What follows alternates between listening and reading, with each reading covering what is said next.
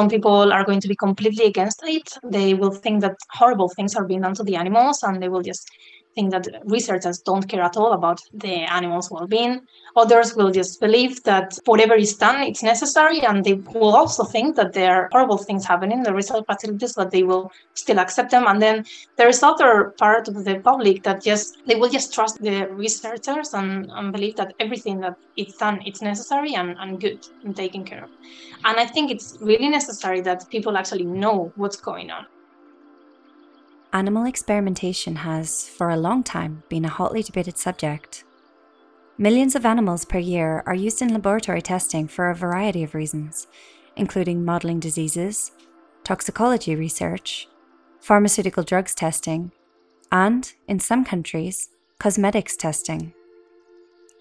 The majority of these animals are rodents, such as rats and mice, but other species, such as insects and worms, fish and amphibians, Cats and dogs and even pigs are routinely used. Of course, no animal testing is without controversy, but one group of subjects in particular tends to be particularly divisive non human primates. Perhaps the most historically debated group of animals used in research, primates tend to polarize opinions. But no matter which side you stand on, the argument for why we need to use them and the argument against using them is fundamentally the same that they are so very like us. My guest today knows all about that. This time I just look at a, at a chimp or the monkey, I just really see how similar they are, how the personalities they have, the how complex they are. You're listening to Janire Castellano Bueno, I am a PhD student at Newcastle University. I am doing my research on animal welfare and affective neuroscience. I'm mainly working with laboratory rhesus macaques. My main project really focuses on the long-term welfare of the animals and trying to see what affects their welfare uh, over the years. Janire's interest in primates stems from her concern of them in research laboratories. I've always really enjoyed, I guess, how similar primates, non-human primates, were to us. I guess I always want to make sure that we were doing all we could to protect them and make sure that they were okay. So, what does she do in her work? I have different projects right now at the same time. One of the projects that we almost finished focuses on the effect of the fluid control that is done to the monkeys. So, for many of the experiments, fluid is used as a reward, mainly, mainly like the uses that they like uh, during the experiments. And to do that, to be able to use them as a reward, then we need to control the amount of fluid that they are given during the day, the amount of water, basically, that they drink during the day in their home cages. So but uh, with my project, what I wanted to make sure is that that control of the water is not having a negative impact on their welfare. And then other main project that uh, my PhD focuses on is really the the long-term effects of being part of the primate facility. So if being there for a long time has an effect, if the changes due to husbandry, like um, if they have fights, if it's going to affect them, the veterinary procedures like um, health checks that they have is going to have an effect on them, or just going out and being uh, with the researchers if it has a negative or a positive effect on their welfare. Today, there are, at least in the UK and Europe, strong animal welfare laws that protect primates in labs. They're considered a very special class of research animal, for which you will need special ethical permission and very strong reasoning to use them. However, that is not necessarily the case for the rest of the world, and it's a relatively recent development. Yeah, so non human primates have a really unique place in the legislation in many countries, uh, especially in the UK. In the ASPA, in the Animal um, Scientific Procedures Act, they have a special place along with cats and dogs and horses that says that these animals can just be used in research if there is no other option of using another animal. So yeah, they definitely have a special case. And actually, non-human primates are just used. I think the proportion of non-human primates is lower than 0.1%. So even if they are really good animal models, of course, we don't use them all the time. And why is that? I, there are different reasons. One of them is just that the public is more concerned, and the public is going to obviously affect the decisions that are made in the legislation. And the other reason is that, um, as we know, they, that they are more similar to us, we also expect them to suffer more as we do suffer. So, so we'll have different ethical considerations. Despite, or perhaps because of, their close proximity to humans on the evolutionary tree, primates have been subjected to some of the most horrendous torture in the name of science. In a series of infamous experiments that every psychology undergraduate will be familiar with, Harry Harlow of the University of Wisconsin Madison separated newborn rhesus monkeys from their mothers and put them in isolation cages where they were faced with a horrifying wire mother, a contraption made from wire from which the baby monkey could take milk, and a marginally less horrifying cloth mother, a similar structure but this time covered in a comforting cloth. He found that despite the milk coming from the wire mother, the babies still preferred to cling to the cloth mother. Ironically, these brutal experiments were supposed to investigate the nature of love. Despite being shockingly cruel by today's standards, these experiments are still cited in psychological literature for the insights that they gave science into the nature of child development. This wasn't the end or even the worst of Harlow's experiments. He and his students created more and more horrifying contraptions that would act as surrogate mothers to the young monkeys. Some would blast cold air on the babies, some would shake violently as they clung to her, and others would even catapult the infant across the cage. The worst of these was what Harlow himself nicknamed the Iron Maiden, which would stab the baby with iron spikes as it clung to her. Despite this terrible treatment, the young monkeys would come back to the mother again and again, proving the strength of maternal bonds. There are many more examples of the grotesquely cruel experiments Harry Harlow himself put hundreds of monkeys through but it would probably make you want to switch this podcast off, so I'll spare you.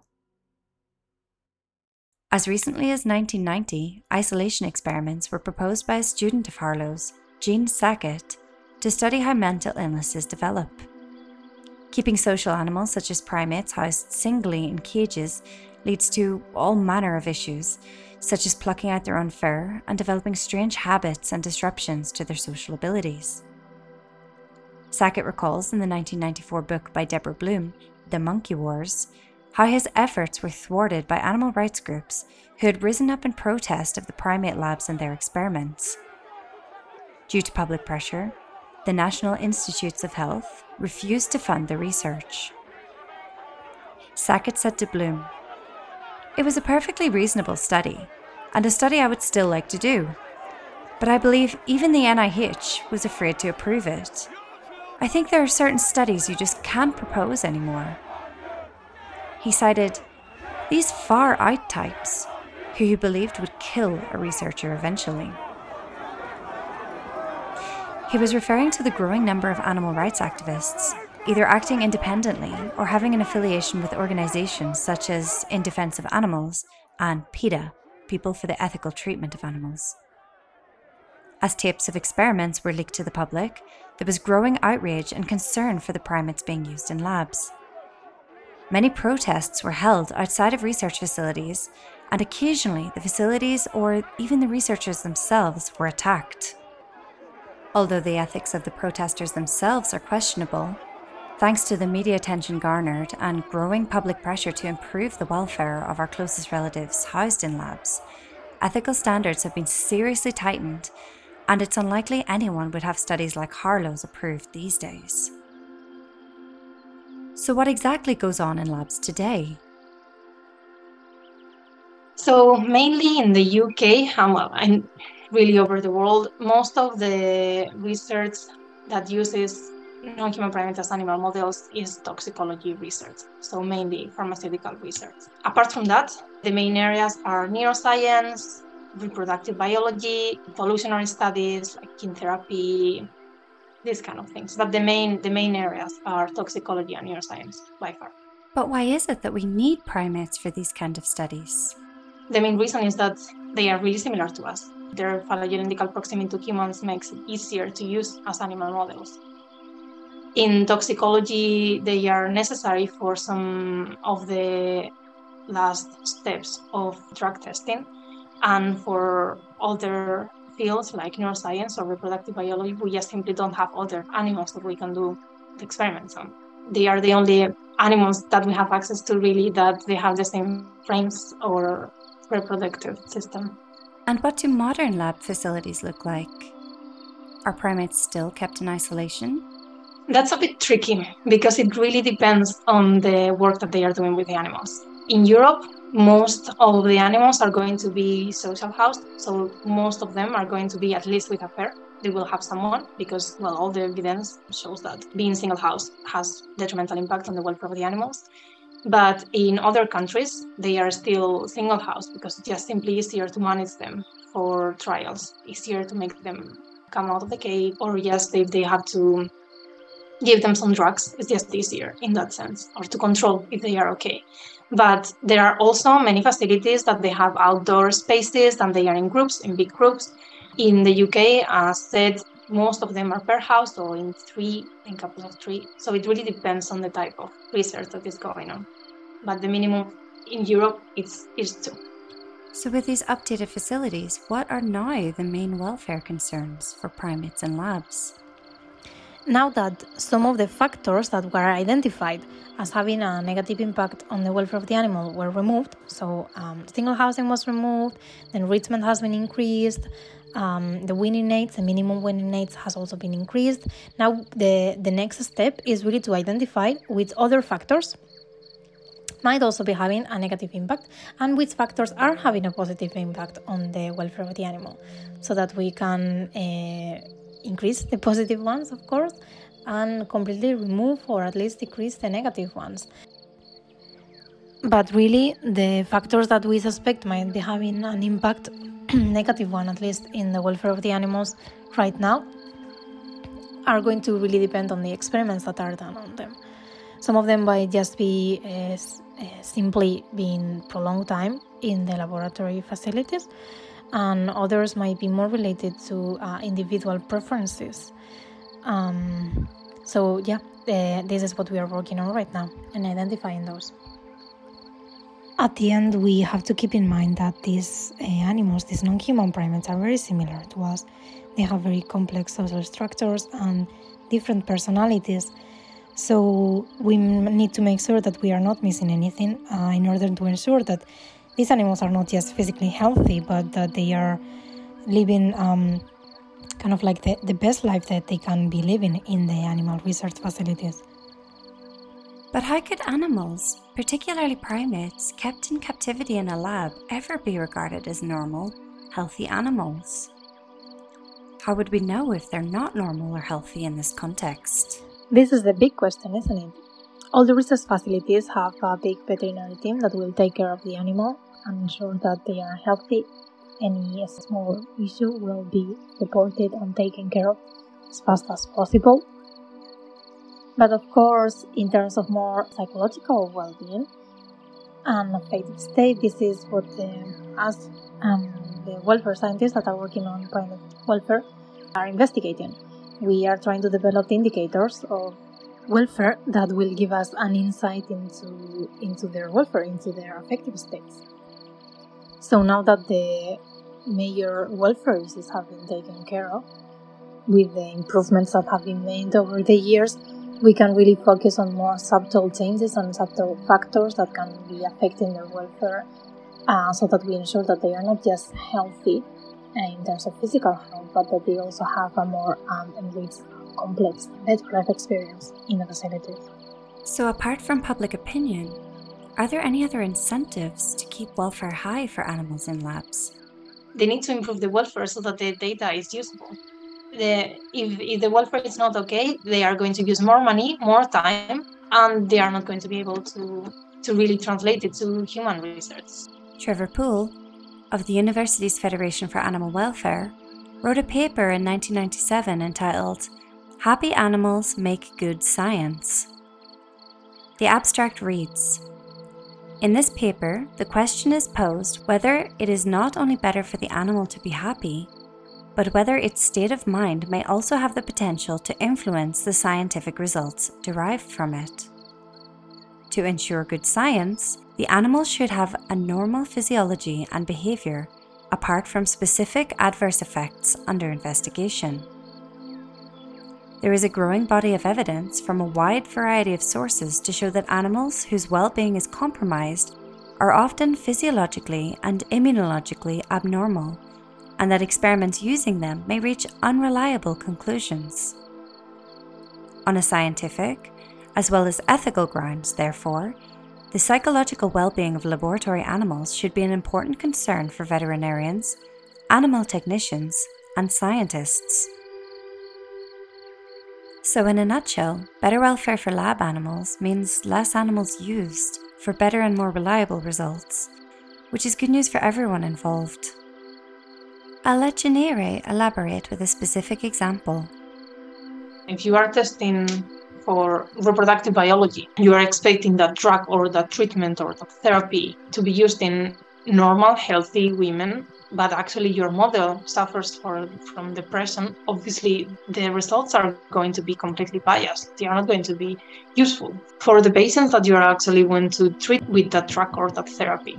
This is the case for most of the research that is done. There are lots of factors that we need to consider for drug testing for the for all the clinical trials. And if the models that we are using are not actually models of what we think that we are testing, they are not going to be useful. We will need more trials and then we will need more animals, which is not easy because animal research try to, especially primate research, tries to reduce the number of animals used in in all the trials. And it's going to take longer. Then it's going to also increase the money, not just because the testing will take longer time, but also because we will need more help from the vets. We'll need more procedures. And it's just going to be honestly worse for everyone. So if we don't have healthy animal models, then we can't use it for healthy humans. Just it's easy as that, really. It is now well established in the scientific literature that psychological stress has a negative impact on physiological health. Animals in small cages who don't have access to enrichment materials such as toys to amuse themselves, or social animals that are housed in isolation, will never be good models for human health outcomes, as whatever drug or chemical you're testing will be interacting with the system of an already sick animal. But of course, here lies the biggest problem with animal testing in general. No matter how close they are to human beings, they simply are not humans and they are therefore not perfect models for our biological systems. In a perfect world, we would be scrapping animal testing altogether, not only to say that we are moving forward as a more ethical society, but to push for better and more accurate science. Of course, without a big drive from the public, people like you, the listener, as an informed individual, it's unlikely to happen anytime soon. Unfortunately, much of science is not exactly accessible for the majority of the public, leading to polarized opinions based on emotions or conservative views based on very little actual facts and knowledge. Some people are going to be completely against it. They will think that horrible things are being done to the animals and they will just think that researchers don't care at all about the animals' well-being. Others will just believe that whatever is done, it's necessary, and they will also think that there are horrible things happening. The result is that they will still accept them. And then there is other part of the public that they will just trust the researchers and, and believe that everything that it's done, it's necessary and, and good and taken care of. And I think it's really necessary that people actually know what's going on. I think primate research is always like a bit mysterious, really hidden from the public. And I think we need both sides. We need some critical opinion of it because obviously most researchers are going to be good, but if they are not, those cases need to be reported. And we need to advance as well on how how we how we take care of the animals. What was okay 20 years ago is not okay now. So we need some of the pressure of the of the public so that we we make sure that we are looking for alternatives so that we don't have to use primates. And at the same time, we need them to know that we are doing the best we can right now with the resources we have to actually take care of the animals. And actually, that great apes are not allowed to be used, or in the UK, they, they can't be used for cosmetics, for example. I think it's just like important that the public knows re- the reality of primate research so that they can form their own opinion. Some alternatives are already in development and being used by scientists. From a review on animal testing alternatives in 2015, here are some examples. Computers can help to understand the various principles of biology. Specialized computer models and software programs help to design new medicines. Computer generated simulations are used to predict the various possible biological and toxic effects of a chemical or potential drug candidate without animal dissection. Use of in vitro cell and tissue cultures, which involves growth of cells outside the body in a laboratory environment, can be an important alternative for animal experiments. The cells and tissues from the liver, kidney, brain, skin, etc., are removed from an animal and can be kept outside of the body in suitable growth medium for a few days to several months or even a few years. Brewing yeast is the most popular and important model organism due to its rapid growth, ease of replica plating and mutant isolation, dispersed cells, well defined genetic system, and high versatile DNA transformation system. Yeasts can be grown in solid or liquid culture and isolated as colonies derived from a single cell on solid media. The generation time is very short, about 90 minutes, hence, it is very easy to grow a large population and analyze it. However, probably the breakthrough that most scientists will get excited about is known as organ on a chip According to a group of researchers writing in Biomedical Engineering Online, the organ on a chip, or OOAC, is in the list of the top 10 emerging technologies and refers to a physiological organ biomimetic system built on a microfluidic chip. Through a combination of cell biology, engineering, and biomaterial technology, the microenvironment of the chip simulates that of the organ in terms of tissue interfaces and mechanical stimulation. This reflects the structural and functional characteristics of human tissue and can predict response to an array of stimuli, including drug responses and environmental effects. With such exciting technological advances, it's hoped that soon these imperfect animal models will be a thing of the past. I would love to believe that that we would find replacements to animal models and especially for primate models. But yeah, realistically, I don't think we are there yet. I don't think in 10 years we will be able to just replace completely the animal research and primate research. Ideally, I think the best we can hope for is to improve the facilities that we have, increase the resources that are, that are given to animal welfare scientists, so that um, all research facilities have someone there that makes sure that it's done the best that they can do. I mean, I think in the UK we are quite lucky that lots of advancements are being done, and I think uh, many other places in the world are still a step behind the UK, and it would be ideal if we could have some data from those other places when when they move forward to see how that changes and how that improves. And of course, it goes without saying that we need, we need to invest a lot more on alternatives to animal research. There have been a lot of promising progress in the latest years, but we need a lot of work to get to a point where we can completely remove and replace animal research with these alternatives. So, what can we do as consumers? There's quite little we can do when it comes to drugs testing, but as far as toxicology is concerned, in many parts of the world, old formulas or combinations of chemicals that have been previously safety tested do not require further testing. Unfortunately, consumers tend to encourage the development and marketing of new products, which in turn results in more animal testing. So perhaps being mindful in our spending on household products, sticking to well established products instead of being dazzled by the new products on the shelves, or even using alternatives to chemical cleaning products, such as vinegar and baking soda, for example, can help reduce the incentive for companies to continue to come up with unnecessary new products to drive sales, which will require more animal tests behind the scenes. If a manufactured product is unavoidable, do a quick internet search on the company and check if they support animal research or only use long established formulas. Those who don't support animal research will normally shout about it from the rooftops, so it will be quite easy to find out. Just like previous episodes where we discuss consumer eating habits, the pathway to improving the well being of animals is being more mindful in our shopping and spending habits.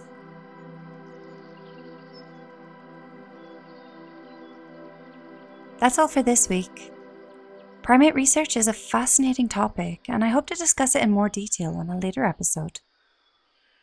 My thanks to Janire Castellano Bueno, PhD candidate at Newcastle University, for giving us a great insight into what really happens behind closed doors at a primate research facility in the UK.